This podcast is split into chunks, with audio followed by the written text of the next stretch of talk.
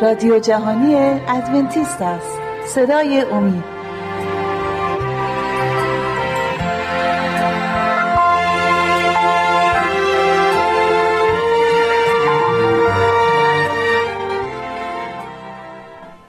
درود بر شما بینندگان صدای امید. خوشحالیم که باری دیگر در خدمت شما و خونه های شما هستیم. با یک برنامه دیگر برنامه یازدهم از سری برنامه های حکایت پنداموز مسیح در خدمت شما عزیزان هستیم. این بار مسئله رو انتخاب کردیم تحت عنوان تور ماهیگیری. اگه می‌خوای با ما باشید از متا براتون می‌خونم. فصل 13 آیات 47 تا 50 و باز پادشاهی آسمان مانند توری است که به دریا افکنده می شود و همه گونه ماهی داخل آن می گردد هنگامی که تور پر می شود آن را به ساحل می کشند سپس می نشینند و خوبها را در سبد جمع می کنند اما بدها را دور می اندازند در پایان این اصل نیز چنین خواهد بود. فرشتگان خواهند آمد و بدکاران را از میان درستکاران بیرون خواهند کشید و آنها را در کوره آتش خواهند افکند. جایی که گریه و دندان به دندان ساییدن خواهد بود. برده شباز عزیز خیلی خوش اومدی به استودیو به نظر من این مسئله تور ماهیگیری بی مناسبت نیست با مسئله که در سری برنامه های قبل ارائه کردیم تحت عنوان علف های حرس نظر شما در این مورد چیه بردار؟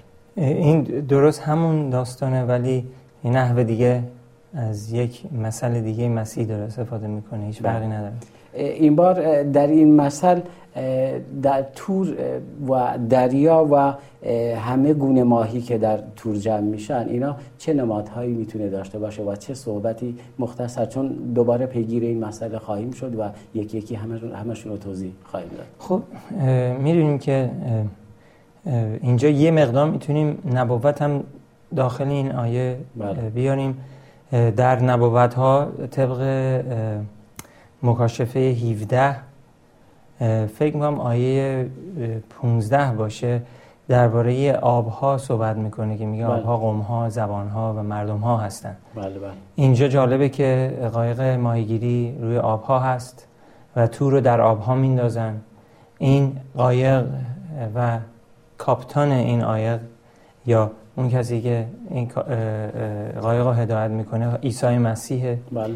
تو رو میندازه که اون مردم دنیا رو جذب کنه و برای نجات. وقتی که تو رو می‌کشن میارن به ساحل شروع می‌کنن به جدا کردن. فقط فرشتگان هستن که می‌تونن این کار رو انجام بدن. همونجوری که در برنامه های پیشین هم ما توضیح دادیم. بله بله. بعد میگردیم به این قسمت که شما فرمودید تو رو میندازن و قبل از اینکه خب مسیح به آسمان برگرده در متا فصل 9 آیه 14 به یارانش میگه به دیشان گفت از عقب من آیید تا شما را سیاد مردم گردانم. یعنی همون کاری رو که خودش اونجا انجام داد باشون و از این مسئله می‌خواست جون آدم ها رو نجات بله. بده. و به نظر من اینجا تور شاید همان نماد موعظه باشه. و مسیح رو می‌بینیم هر جا بله. موعظه می‌کرد خیلی از مردم دنبالش میافتادن و داخل تور میافتادن. بله. و نمی‌دونیم ما هم حالا داریم در کلیساها و در دنیا هستیم و یکی از وظیفه ما بشارته. و هر جا میریم بشارت میدیم. و ما نمی‌دونیم موقعی که بشارت میدیم افراد زیادی با همراه ما به کلیساها میان. و نمی‌تونیم حتی قضاوت کنیم که مسیحی واقعی کی مسیحی واقعی نیست. اما به کلیسا ها میان و هستند خیلی از برادرهایی که در داخل کلیسا هستند و شاید در این مورد هشداری بوده برای کلیساها که موقعی که موعظه می‌کنید و افرادی رو و سید جانها رو دارید منتظر اینم باشید که همه نوع ماهی ها به کلیسا خواهند اومد. ممنون میشیم که شما هم در این مورد اگه توضیح دارید. خب این صد درصد این تور نمی‌تونه تور واقعی باشه. این و ماهیگیرم که فقط مسیح نیست. وقتی که مسیح برگشت به ملکوت مأموریت رو داد به کلیساش و گفتش که من شما می‌خوام شما ماهیگیر باشید شما برید و مردم رو جذبشون کنید. و رایی هم که استفاده کردن در, در اعمال رسولان دو خیلی واضح می‌خونیم که بعد از اینکه روح قدس رو دریافت کردن پتروس شروع کرد به بشارت دادن و اولین موعظه مهم کلیسا بود که می‌بینیم تا اون زمان تا قبل از اون زمان مسیح بود که موعظه می‌کرد چون که مسیح با یارانش بود. ولی برای اولین بار معروفترین شاگرد مسیح پتروس بعد از اینکه روح قدس رو دریافت می‌کنه قدرت روح قدس رو شروع به موعظه می‌کنه و از طریق این بشارت سه هزار نفر به کلیسا افزایش پیدا کردن. این همون نحو ماهیگیری بودش که مسیح باشون صحبت می‌کرد. و موضع فقط این نیستش که ما جلوی گروه بسیار بزرگی وایسیم و صحبت بکنیم. ما می‌تونیم تو خلوت خونه خودمون با یکی صحبت کنیم یا یا در بریم در در خونه همسایه جای هر جایی که هستیم کلام نجات رو ارائه کنیم و بدیم به کسای دیگه. ما مفت دریافت کردیم. مفتم بایستی بدیم به بقیه. پس این نحو ماهیگیری این نحو کار کلیساست. الان دو هزار ساله که به این در این شرایط به این نحو کلیسا داره فعالیت می‌کنه. و فعالیت ما فقط این نیستش که منتظر باشیم بزرگان کلیسا یا مسئولین کلیسا موعظه کنن. هر شخصی که به عیسی مسیح ایمان آورده خادمه و بایستی فعال باشه برای نجات مردم. نه اینکه فقط کلیسا رشد کنه. ما برای این دلیل فقط کوشش تلاش نمی کنیم ما داره کوشش تلاش می‌کنیم که ملکوت خدا پر بشه و مردم جهان نابود نشن نجات رو بله. دریافت کنن. خوب شد به این اشاره کردی. خیلی کسا هستن که تو کلیسا شاید حتی موعظه هم می‌کنن. ما اگه برگردیم به تور ماهیگیری موقعی که یه ماهیگیر تور رو به دریا میندازه و میاره بیرون خیلی از ماهی ها هستن که کوچیکن و خیلی ماهی هستن حتی بزرگن. شاید با دید اول ما اگه ما اونجا باشیم شاید توجه کنی که بگیم حتما ماهی های بزرگ رو برای خودش برمیداره. ولی چه بسا ماهی هایی هستن که برای ماهیگیر اون ماهی نیست که اون می‌خواد. و حتی شاید ضرر هم داشته باشه. و می‌بینیم اینا رو جدا می‌کنه.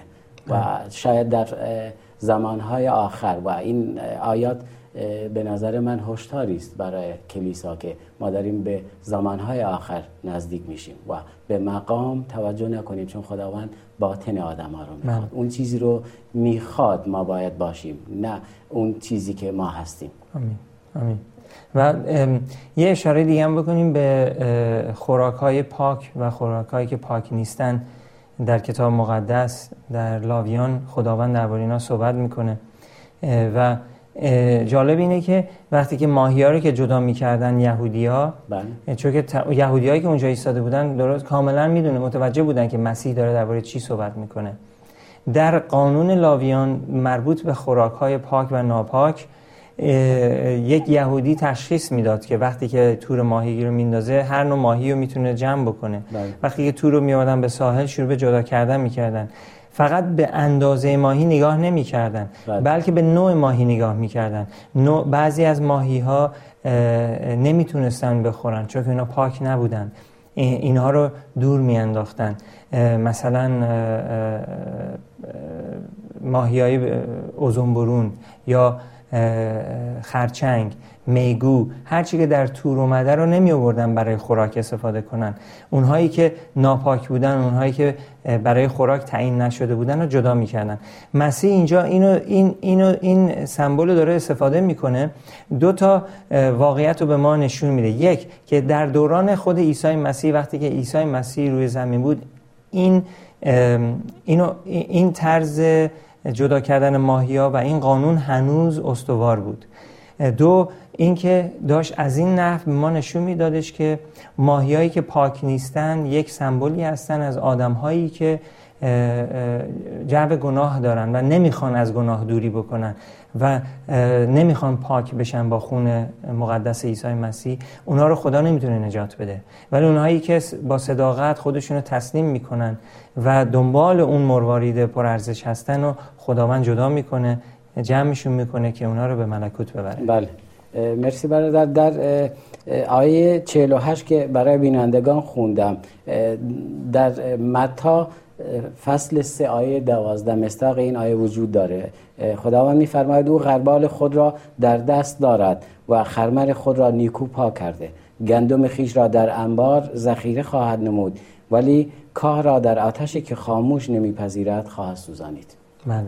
به قسمت آیه 49 که برگردیم. از این آیه که خوندم دوست دارم از این آیه نیز برای ما توضیح بدید در پایان این اصر نیز چنین خواهد بود. فرشتگان خواهد آمد و بدکاران را از میان ندرستکاران بیرون خواهد کشید. بله. این اولش که ما می‌خوایم سعیمون اینه که همیشه گندم باشیم کاه نباشیم. بله. کاهو میسوزونن گندم رو جمع می‌کنن. و گندم پرارزشه گندم مردم رو بهشون انرژی میبخشه قدرت میبخشه خوراک گندم بیهوده نیست ولی کاه چیکار می‌خواد بکنه کاه میسوزونن بله. بنابراین ما همیشه می‌خوایم در بین گندم ها باشیم بله. و امروز تو کلیسا, کلیسا ما هر دو رو داریم. هم کاه داریم هم گندم داریم. هم ماهی پاک داریم هم ماهی ناپاک داریم. ما بایستی همیشه اون ماهی باشیم که خب خلاصش اینه که ماهی که در دریا گرفته میشه که پاک نیست و دور میندازن. ولی مسیح قادره که ماهی ناپاک رو با معجزه پاک بکنه. این این کاری که مسیح می‌تونه انجام بده برای همه ما. که بینندگان ناامید نشن. من خیلی گناهکار بزرگی هستم. مسیح نمی‌تونه منو ببخشه. ولی کتاب میگه که همه گناه ها بخشیده میشه. هیچ گناهی نیستش که خدا نتونه ببخشه. بله. در یک دقیقه می‌تونید برای ما توضیح بده آیا شرطی داره که پاک بشن یا نه یعنی شرطش اینه که با تمام دل و تمام جون خودشون رو تسلیم مسیح بکنن بله. اون اون قربانی عظیم رو قبول کنن به عنوان نجات دهنده بله. و بطلبنش و نامش رو بر زبان بیارن و خدا خودش با معجزه خودش اونها رو پاک می‌سازه. آمین. مرسی برادر برای توضیحات کاملتون. بینندگان عزیز تا شما استراحتی می‌کنیم من و برادرم نیز استراحتی خواهیم داشت و در خدمت شما خواهیم بود خواهیم بود. خدا شما.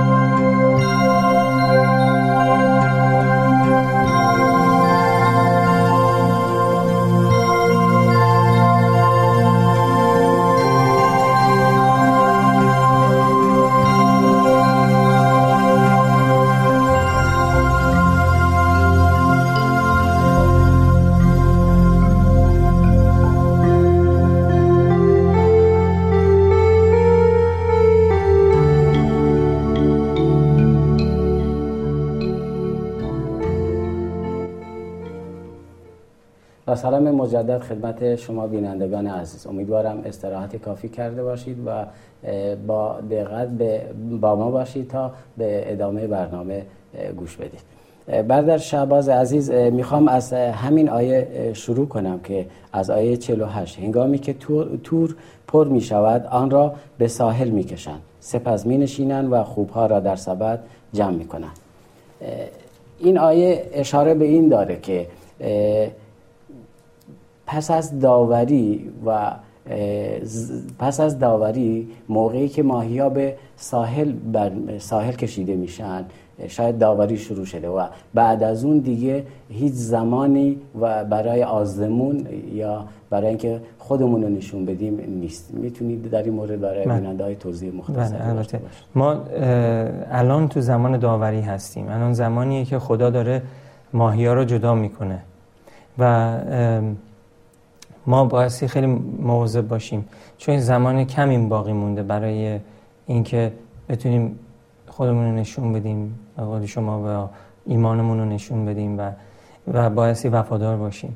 این زمانی که تور به ساحل کشیده شد نشون میده که این تور مدتی در دریا بوده در آب بوده. و اون مدتی که در دریا بوده اونم نمی‌تونیم بی حساب بشمریم. اونم مهمه. اونجا ماهی داشت زندگی خودش رو می‌کرد بله. داخل تور بود. بله. داره زندگی داشت زندگی خودش رو می‌کرد تا زمانی که وارد تور شد و تور گرفتش و آمد توی کلیسا آمد توی توی مسیحیت و زندگی که متفاوت هست با زندگی گذشتهش و این تور رو کشیدن به ساحل خودش یک سمبولی هستش که داوری شروع شده. و خدا حالا داره نگاه می‌کنه کدوم ماهی یعنی واقعی خداوند منتظر نیست که دنیا به پایان برسه داوری شروع بشه. داوری قبل از چون که بله. اگه دنیا به پایان برسه یعنی ما باز یه وقتی داریم. وقت ما با پایان این دنیا تمام می‌رسه و مسیح داوریشو به انجام رسونده. می‌دونه کی بله، پاداش میگه من با پاداشم برمیگردم. بله. میگه من میرم میرم برای شما مکانی رو فراهم کنم. اگه برم برای شما خانه هایی بسازم من دوباره برمیگردم و شما رو با خودم می‌برم که شما اون جایی باشید که من هستم. بله. پس برای کیا رفته خانه بسازه؟ چون داوری شده. می‌دونیم که هممون باید داوری بشیم حتی ایماندارها. بله. و خداوند اگه مکانی برای ما فراهم کرده مطمئن باشیم که طبق داوریش بوده و می‌دونسته که ما نجات رو می‌تونیم داشته باشیم. پس این داوری زمانی اتفاق میفته قبل از بازگشت مسیح قبل از قیام دومشه. و وقتی برمیگرده با پاداشش برمیگرده. بله. در مکاشفه فصل 20 آیه 12 نیز به این موضوع که فرمودید اشاره می‌کنه و مردگان را خرد و بزرگ دیدم که پیش تخت ایستاده بودند و دفترها را گشودند. پس دفتری دیگر گشوده شد که دفتر حیات از و بر مردگان داوری شد, شد به حساب اعمالشان. از آنچه در دفترها مکتوب است. می‌خوام از همین مسئله استفاده کنم از آخرین آیه و اونجا میفرماید و آنها را در کوره آتش خواهند افکن جایی که گریه و دندان به دندان سعیدن خواهد بود. بله. در مورد این آیه توضیحی دارید و بعد من یه سوال دو سوالی مونده که از حضور خیلی کوتاه مدت این داوری که شما اشاره کردید مردگان خیلی مهمه که اینو بینندگان عزیزمون متوجه بشن که اینجا منظورش این نیستش که مردگان زنده شدن یا مردگان مردن جلوی خدای زنده ایستادن. همش سمبولیکه. یعنی پرونده مردگان و خداوند باز کرده. بله. هر کسی رو که باز می‌کنه پروندهش و هر کیسی که باز میشه خداوند داره با اون شخص زندگیش داره نگاه می‌کنه. تمام زندگیش برای خدا بازه. و خدا داره می‌بینه که میسنجه. آیا این شخص طبق اراده من و فرامین من زندگی گذرونده یا خودخواه بوده یا چی؟ خداوند اونجا خودش تصمیم می‌گیره و قضاوت می‌کنه. و اونهایی که نجات رو از دست میدن به مرور زمان در زمانی که خداوند زمان حالا می‌خوام بگیم تقاس زمان پاداش جرمشون حالا هر چی می‌خوام نام ببریم اون زمان خداوند ظالمانو با آتش الهی خودش به طور کامل از بین می‌بره. بله. در فرمایش در تکمیل فرمایشاتون تو مکاشفه باب 14 آیه 11 میفرماید و دود عذاب ایشان تا ابدالآباد بالا می رود پس آنانی که وحش و صورت او را پرستش می کنند و هر که نشان اسم او را بپذیرد شبانه روز آرامی ندارد. بله. سوال دیگر. اینجا به یه سوالی بر می‌خوریم که اکثر حتی ایماندارا این سوال رو می‌پرسن که آیا موقعی که این عمل اتفاق میفته داوری نهایی آیا خداوند از اینکه مردم انسان ها داوری میشن و در آتش جهنم میسوزن آیا خداوند خوشحاله؟ نه خیر خوشحال نیست. اصلا خوشحال خودش میگه من خوشنود نیستم که که مردم بعد از بین برن. مردم شریر از بین برن ولی می‌خوام همه توبه کنن و به حیات رو به دست بیارن. خدا نمی‌خواد نابود کنه. خدا می‌خواد به ما به هممون حیات ببخشه. اگه می‌خواست نابودمون بکنه که مسیح رو نمیفرستاد برای ما قربانی بشه. در این هدیه پرارزش پسرش به جهانیان خداوند محبتش رو برای همیشه به ما نشون داد. اونهایی که مسیح رو انکار می‌کنن و این هدیه رو نمی‌خوان و گناه رو از خدا بیشتر ترجیح میدن اونها سزای گناهانشون پاداشی که به دست میارن به, به این اصول هست. هر کی که کار بکنه حقوقش رو به دست میاره. بله. اگه ما در امور الهی کارمون انجام بدیم برای خدا خب پاداش ما زندگی حیات ابدیه. ولی اگه برای گناه زندگی بکنیم البته پاداش ما اون موقع مرگ ابدیه. بله. در قسمت اول ما سوال کردیم که بس بر این بود که موقعی که ما موعظه می‌کنیم هر گونه آدم هایی احتمالا به کلیسا بیان. چه آدم های خوب چه آدم های بله. بد و در بین اینا افرادی هستن که خطرناک بودن و سیمای مسیحی داشتن و چهره مسیحگونه داشتن اما قضاوت آنها در آخر بود. ولی آیا ما در این جهان و در این کلیسا با چنین انسانهایی چطوری رفتار کنیم؟ درجه اول اینو باید بدونیم که خوب و بد همیشه با هم هستن. بله. شما وقتی یه جعبه تخم مرغ که می‌خرید نمی‌دونید کدوم بده کدوم خوبه. بله. تنها جوری که تخم مرغ بد و از تخم مرغ خوب میشه تشخیص داد اینه که وقتی که توی یه قابلمه پر از آب میریزی تخم مرغ بد یهو میاد بالا بله. تخم مرغ خوب همه پایین میمونن خب خداوندم راه خودشو داره روش خودشو داره و می‌دونه کی بده کی خوبه کی درسته کی درست نیست کی واقعیه کی واقعی نیست خداوند باطن ما ذات ما رو می‌خونه می‌دونه ما کی هستیم چی هستیم این ما بایستی تحمل کنیم همدیگر رو. ما بایستی اونهایی که واقعی نیستن و اگرم پی بردیم که واقعی نیستن همون جوری که مسیح می‌دونست یهودا. واقعی نیست ولی تحملش کرد و از طریق محبت سعی کرد و برش گردونه ولی باز محبت جواب نداد به اون. چرا اون جواب نداد به محبت مسیح؟ چون که قلبش فاسد بود. اونهایی که از طریق محبت بر نمیگردند دارن واقعا خودشونو می‌کشن. یعنی دارن خودکشی می‌کنن. چون که و ما باید تحملشون کنیم. ما باید اجازه بدیم فرشتگان در ایام داوری جدا می‌کنن. در آخر زمان اونها میان دست دسته ظالمان رو میندازن در آتش و عادلان رو تو ها می‌ذارن می‌برن به ملکوت پس همچنان که ما مسیح الگوی ماست ما نیز باید مسیحگونه رفتار کرده و این عزیزان رو فرصت بهشون بدیم چون خداوند نیست دوست نداره که بله. شریران رو در عذاب جهنم بسوزونه بله. بلکه فرصت به اونا میده تا وقتی که خودشون نخوان و به این نتیجه رسیدیم در این برنامه که خداوند از مرگ انسان ها خوشنود نیست و بله. برای این قسمت از برنامه و تایید این صحبتتون از حزقیال باب 13 آیه 11 انتخاب کردم. خداوند میفرماید به آنها بگو خداوندگار یهوه چنین می‌گوید به حیات خود قسم که من از مرگ شریر خوش نیستم بلکه از اینکه شریر از راه خود بازگردد و زنده بماند. امین لزوم میدم یه چیزی هم توضیح بدیم بله. که این شریرانی که در کلیسا هستن. حالا منظورم این نیستش که هر کار بدی می‌کنم ما باید تحمل کنیم.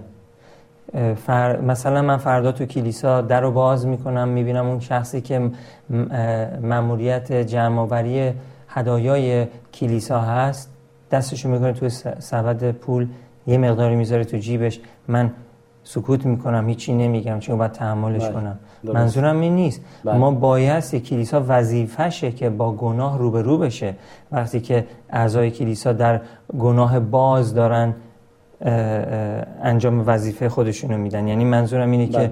گناه باز یعنی این که گناهی دارن انجام میدن که واضح است گناه واضح اون موقع ما بایستی دست به کار بشیم و طبق متای 18 کارمون رو عمل برسونیم و توجیه یا توبیخ بکنیم اون شخص رو بله. یعنی میفرمایید ما داوری نکنیم اما همچنان که به محبت خودمون ادامه میدیم با همچین آدمایی و همچین اعمالی برخورد بشه کلیسا حق داوری رو داره بله. کلیسا در جمع کلیسا وقتی کل کلیسا با همدیگه شخصی به اتهام گناهی باید داوری بشه کلیسا می‌تونه داوری بکنه. در محدوده کلیسا. بله نه اینکه داوری بکنیم بگیم که تو دیگه برای همیشه نمی‌دونم نجات از دست دادی. شاید از دست بده. شاید کلیسا می‌تونه قضاوت کنه همونجوری که پتروس قضاوت کرد گفتش که بله. چرا خودتو به شیطان تو مال شیطانی دیگه از این بعد ما ما حق داوری داریم ولی وقتی که گناه واضح باشه و می‌دونیم که این کار کرده و بایستی به اون سلسله مراتب کتاب مقدس با اون تمرکز کنیم و از اون طریق بله. ما داوریمون رو به انجام برسونیم. و داوری نهایی که از آن مسیح بله آمین امین مرسی ممنون برادر جان. از اینکه هر بار ما مزاحم شما میشیم و به استودیو تشریف میارید خیلی سپاسگزاریم بینندگان عزیز باز هم به پایان یکی از برنامه های دیگر رسیدیم. خوشحال میشیم روزی دیگر را با برنامه دیگر در خانه های شما در خدمت شما باشیم. تا روزی دیگر و برنامه دیگر شما عزیزان را به خداوند بزرگ می سپارم روز و روزگار به کامتان باد.